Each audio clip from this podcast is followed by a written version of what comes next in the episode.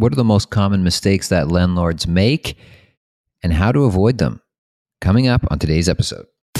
Welcome to the True Condos Podcast with Andrew LaFleur, the place to get the truth on the Toronto condo market and condo investing in Toronto.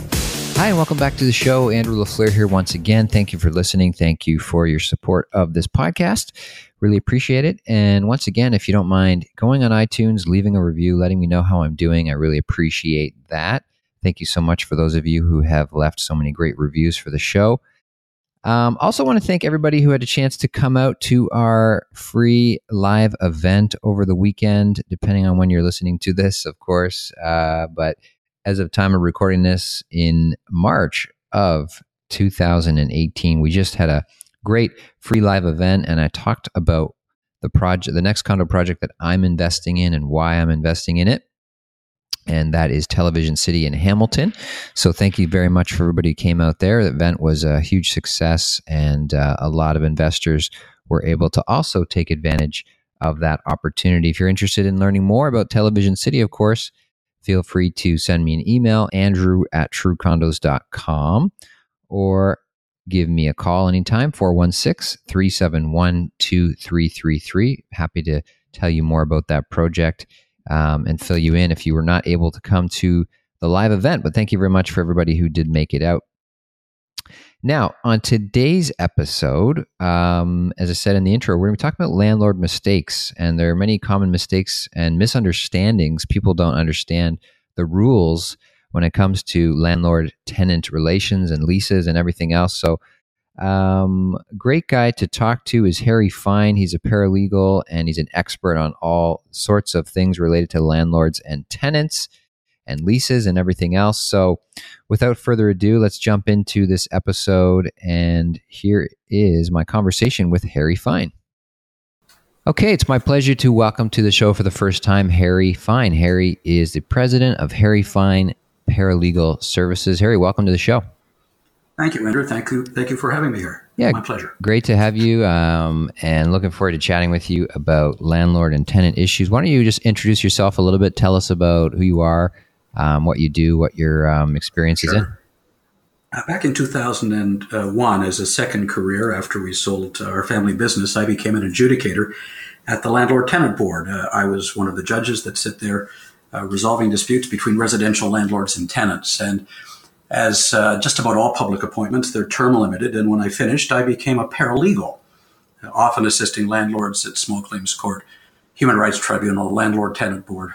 And over time, I started to teach a lot, teaching paralegals in the colleges, teaching investors, teaching real estate offices. So while I still have a paralegal practice, I still do that work. I do a lot of teaching. I have a whole bunch of uh, on demand webinars that people find very popular. Uh, and I do a lot of speaking at events. Uh, tonight I'm in Niagara Falls at a networking event for uh, uh, investors. And this week I think I've been to two realtors' office uh, offices doing presentations. So that's that's sort of my life in the landlord tenant world. That's great. Um, and yeah, so I wanted to chat with you about, um, you know, obviously landlord tenant issues. I mean, most of the time, uh, you know, we, we're as landlords, we don't really need somebody with your services, thank goodness. But there are times when things maybe go uh, go sideways, or, you know, for you know, things happen in life and and with investment properties, and and obviously it's great to have somebody like you as a resource and somebody to help out when when things go wrong, really.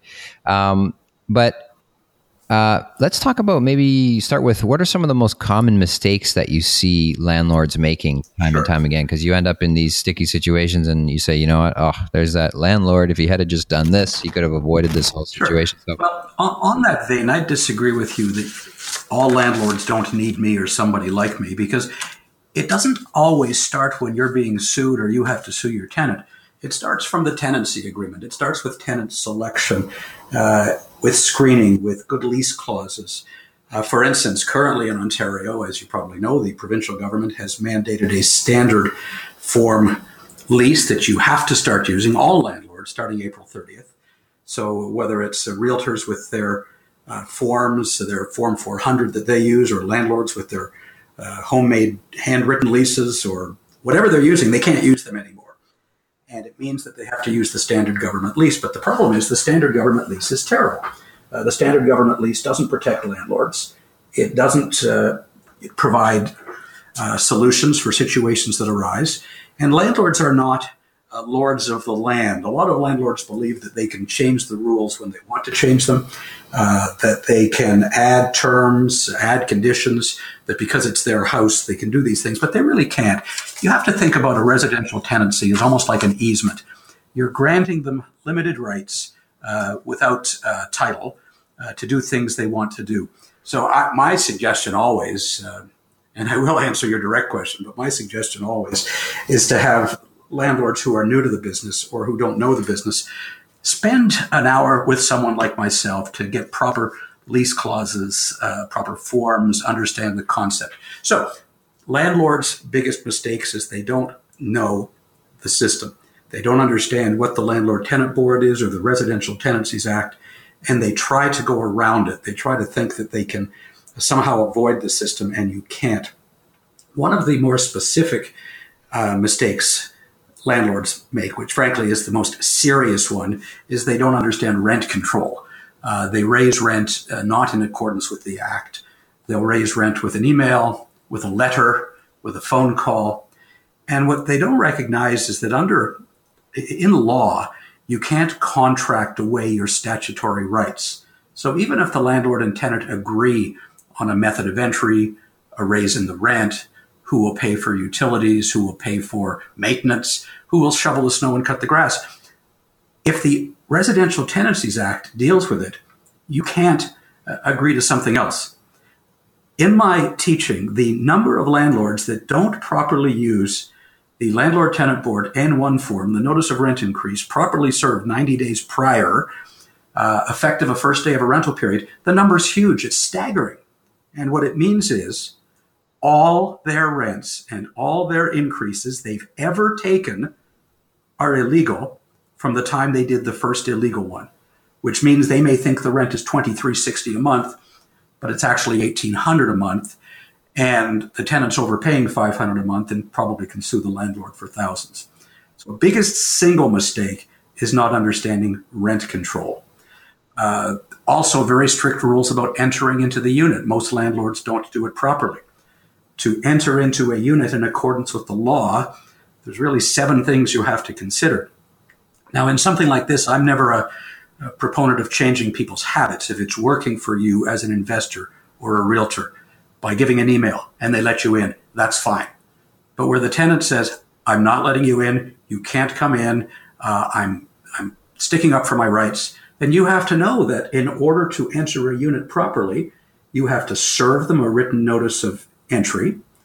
It has to have the date, time, purpose. It has to be between the hours of 8 and 8, and it has to have a reasonable window on it between the hours of 8 and 8. And if you don't do that, the tenant has absolutely no obligation to let you in.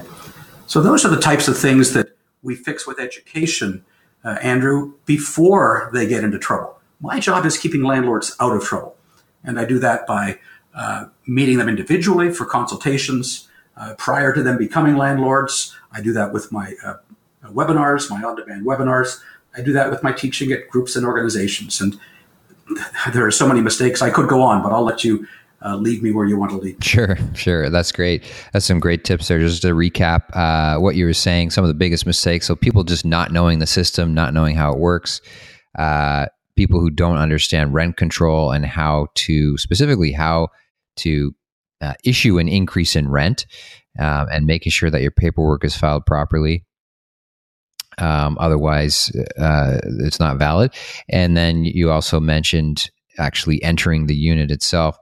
Um, so maybe we'll maybe we'll back up and if you could expand a little bit on uh, the rent control part because I think that's that's obviously especially for condo investors because up until last year, obviously condo investors we really didn't have to worry about rent control. Um, well, we did in a way, but it was it was uh, the system obviously was different, um, and we were able to increase rents at whatever amount we chose, assuming the the condos were uh, built after 1991, which the vast majority of them are. But now, under the new um, under the new guidelines since uh, the Fair Housing Plan of last year, we've got rent control now in condos, so we, We- we can sure st- we can yeah. So um, It's a crazy can- situation.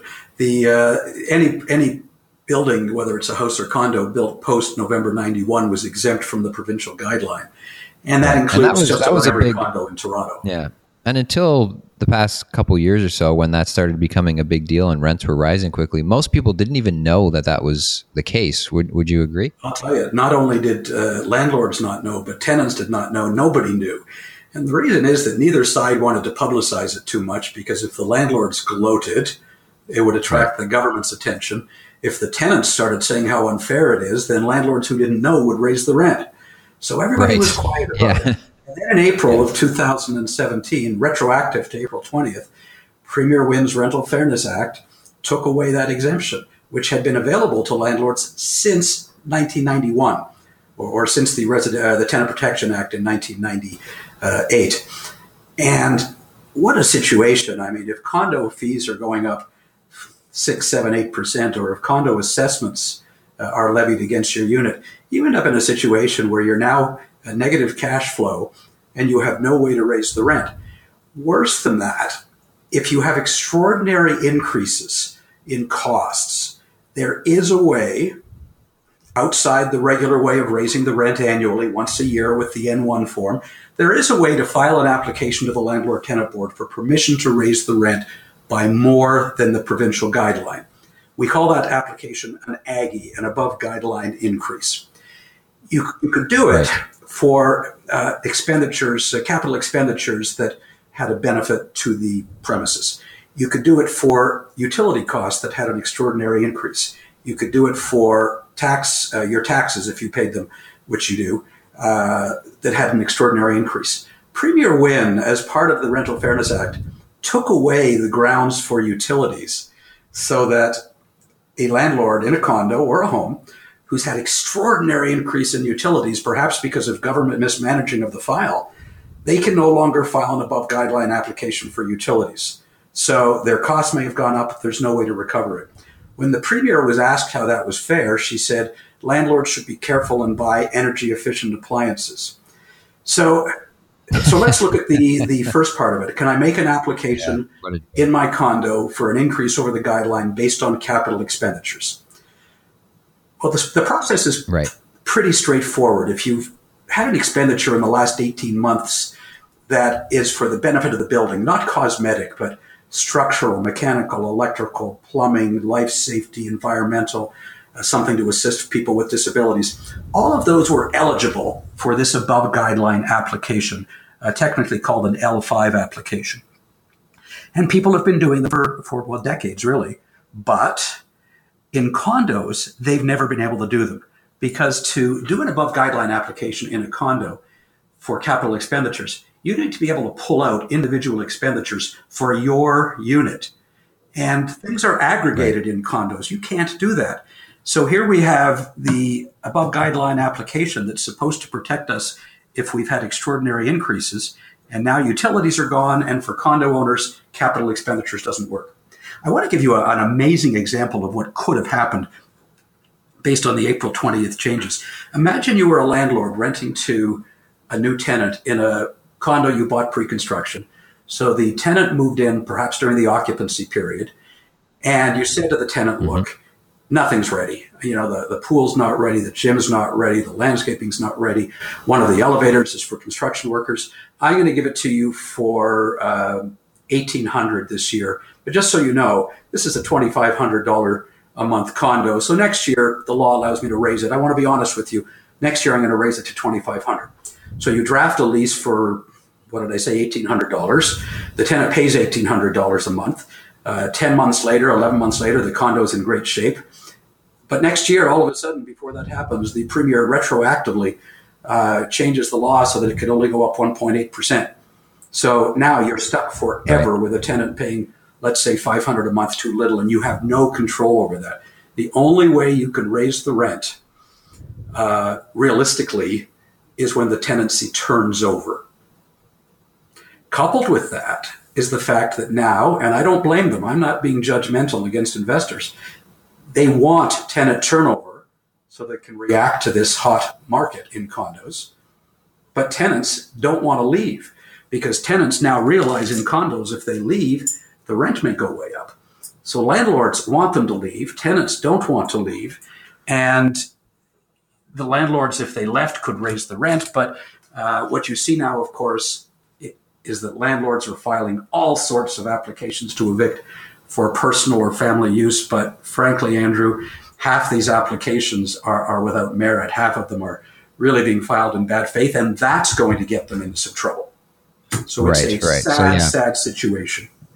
Sad situation, absolutely. Uh, short-sighted legislation, absolutely. We all agree on that. And and like you said, the system before was working quite well, where you know it was kind of a see no evil, hear no evil kind of, you know, like the like you said, you you just you described it well. Like the tenants uh, before we could raise rents by whatever we, we wanted, but the 90 95 percent of landlords did not, you know, abuse that system or, or even, you know, probably eighty percent of landlords didn't even raise rents at all because they didn't realize yeah. they that they could. That's true. Um, you know, and then obviously you get a couple of stories in, in the paper. This is going back to last spring, and then the whole thing just blew up into this. It was this, all about Shannon Martin at the CBC. Uh, yeah. She's a millennial living downtown, and all of a sudden her rent doubled, and it went right. from there. And suddenly it became this issue that was you know affecting thousands of, of people when it was in reality not an issue at all. Um, but anyways that's that's all in the past. But yeah so that, that, leading what you're just talking about leads well into sort of the next you know thing i want to talk about which is the biggest question i'm getting from people is okay my condo i've rented it out. Like you said it's under market value. Rents are increasing quite a bit uh, you know at, at 10% a year right now downtown toronto especially. Um, I'm way undervalued. Andrew, what can I do? How can I get my rent uh, price up? What, you know, what are my options? So um, I'd love to hear your answer. Like, how would you advise a landlord in that situation? What are their options to increase rents if they're way below market value? In a condo, because they can't do an above guideline application, they're really stuck with just using the regular rent increase. Now, they do have some options. Uh, they can use it for a family member or they can uh, sell it to a purchaser who wants to move in. And if those are done in good faith, then they can get the place back. But the problem is it's the family member who has to move in. Uh, I would, I, as a paralegal, I can never suggest that people make bad faith applications. But I guess what I can say is if you're a landlord who wants to evict uh, to get the place back so that they can raise the rent, and you're going to uh, negotiate with your tenant about moving out, um, be careful, be strategic, be careful what you say. Messaging is important. Let me give you an example. Uh, I remember dealing with a case a couple of years ago with the landlord tenant board where the landlord and tenant had had a big fight. Uh, the landlord was a crotchety old guy and he wanted to control his tenants and his tenancies, and he didn't realize that people had rights to live once they rented and he was renting to a couple, a professional couple, and he was a lawyer, one of the tenants, the man, the male. And he nicely told the landlord that he was going to have a party from people from work coming over after work one nice summer day, barbecuing in the backyard. And the landlord told him he couldn't have parties. Well, that's ridiculous. So the landlord showed up that night, uh, determined to um, ruin his party. He had the lawnmower out, the gas mower, and the entire night while the tenant was having the party, uh, with his friends from work, he would spend hours just having the lawnmower make noise to destroy their enjoyment. Wow. The, the next day, uh, they had another fight. Uh, there were witnesses. And the day after, the landlord served a notice to terminate the tenancy based on the intended use of his son moving in. So clearly, he was going to fail in the application because there was uh, too much of a connection between the fight right. and the application or the notice. Right tenants should not be your friends, they're your customers. Tenants shouldn't know about your life, your business, because the more they know, the more likely it is that it will be difficult for you uh, to serve notices and file applications for uh, family or landlord's own use. You need to be strategic. You need to be careful with communications. Even sometimes the realtor you're using can cause problems, uh, where your realtor might know your intentions are to perhaps fix it up and, and re-rent it after a few months. And your realtor speaks to the realtor for the uh, prospective purchaser and they're too friendly and they talk too much. And all of a sudden your true intentions become known. So I guess all I'll say, being careful uh, as a paralegal with professional obligations, is if you're going to try to evict for landlord's own use, be strategic, plan in advance. Uh, when there's a dispute of some sort, it's better to turn the other cheek so that there's no uh, evidence that exists between some sort of dispute and then your serving of the notice of termination. Because that's the only way. There is no mechanism around rent control. The government has thought of everything. Of right, course, what right. that does is now, of course, the, the government was trying to keep a cap on rents. But now, when a landlord gets a unit empty and tries to re rent it, he thinks to himself, oh my goodness, there's tight rent control. I've got to charge an extra 300 a month as a hedge. Right. So, in fact, the government has caused rents to go up. Yeah, absolutely. New rents, we're seeing new rents are soaring, existing rents are under rent control, and it's this distorted marketplace that. Uh, yeah, as a result of this legislation. Another, another. Tell me about this. You probably hear this all the time as well. One of the most common mistakes and, and misconceptions that I hear from landlords is is they think, well, uh, I signed a one year lease or I signed a two year lease or whatever it is, and now that one year is up, so I can just tell the tenant to go away, and I don't want to release the unit to them, and I'll just rent it to somebody new at a higher price. And it doesn't work like that, right? Sure. The issue of what is term versus what is tenancy is absolutely the single biggest misconception among small investor landlords, and frankly, among many realtors uh, who've been uh, trained by OREA initially that doesn't really teach residential tenancy stuff very well. Uh, and I get a lot of realtors at my seminars just uh, uh, enlightened and so happy to, to understand the system. And here's how it works. In Ontario, under the Residential Tenancies Act, despite what you may put in your lease, if you grant lease term, and you don't have to, you can have a lease that just starts month to month. But if you grant lease term, at the end of the term, usually one year, it automatically reverts to month to month. And there's nothing that you can do about it. And there's also nothing you have to do. The 12th month is over if it's a one year term uh, it just becomes a periodic tenancy. People say the lease ends at the end of August. Well, the lease doesn't end on whatever date the term ends. Only right. the term ends. All the rights and obligations of the parties remain intact. Everything. Uh, in fact, in fact, it's better for the landlord when term ends. Landlords misunderstand term, and sometimes it gets them in trouble. During term, if there is term, you can't evict for personal use of the landlord, family personal use. You can't evict during lease term when the purchaser wants to buy it and move in, or the purchaser's family wants to move in. You can't evict for demolition, conversion to non residential, extensive renovation. You can't evict for any of the no fault applications during lease term. In fact, you can't even serve a, a termination notice based on persistent late payment of rent during term only when it's month to month. And I say this a lot, and people are shocked. Uh, but term actually is very disadvantageous for landlords. Term is only good for tenants. Right. People think that term matters because the tenant's on the hook for the rent if they should move out. Well, that's not what the law says. The law says that if your tenant leaves early during lease term, then you have an obligation as the landlord right away to try to re rent.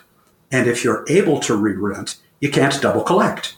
If you're not able to re-rent legitimately and you tried and there's a loss, you can take them to small claims court and try to get a judgment for your loss.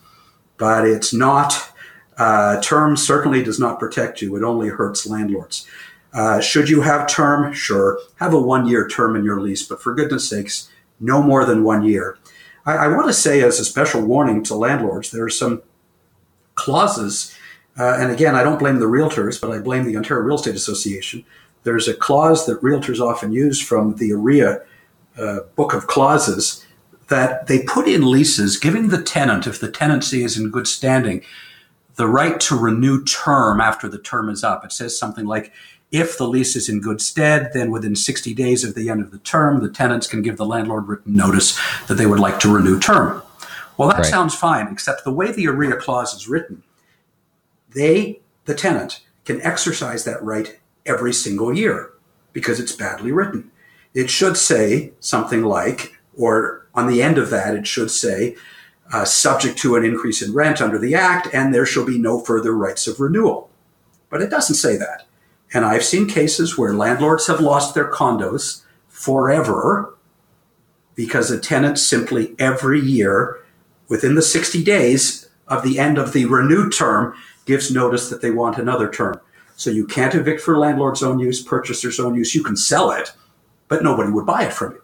Because what you've done is you've taken a piece of real estate as an asset and turned it into, in effect, an annuity paying very poorly because rent control now controls how much you, uh, you know, cash flow you'll get out of the thing. I've seen those cases so, go to the landlord tenant board, and the board says, no, you can't evict. So landlord says, when? Well, not ever.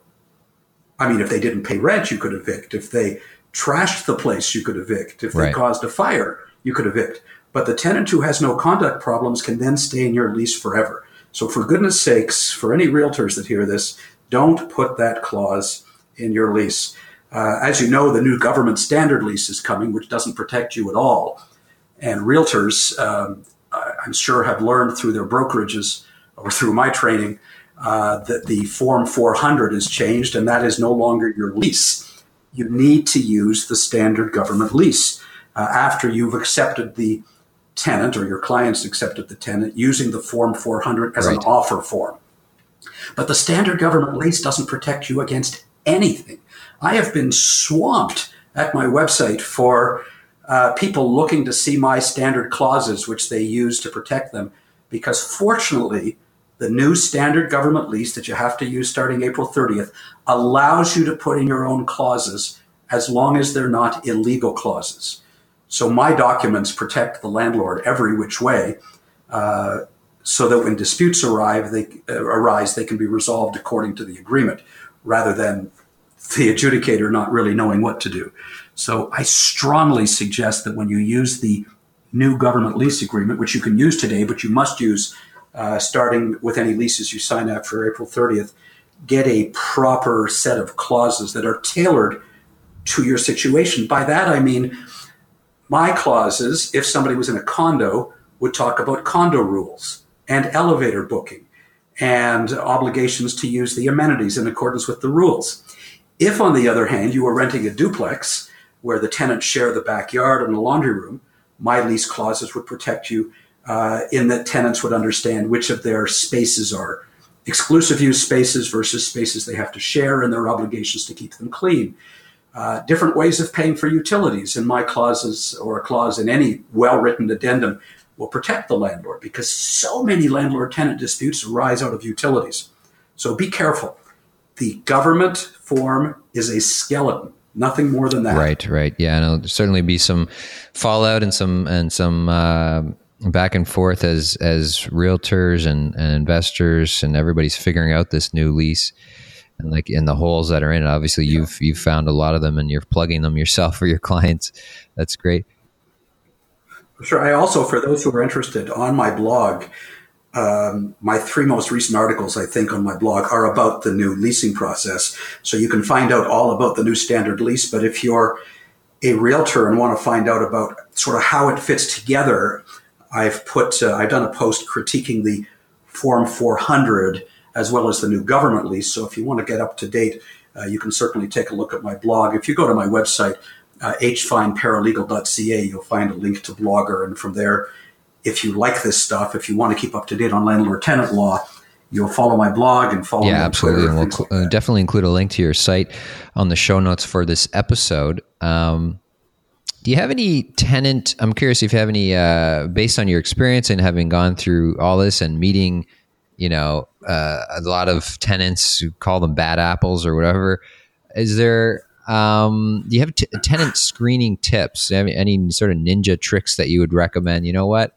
When you're before you get a tenant in there, these are the these are the two or three questions or things you always want to look for, or, or warning signs that you might be dealing with, uh, you know, a, a serial a serial offender.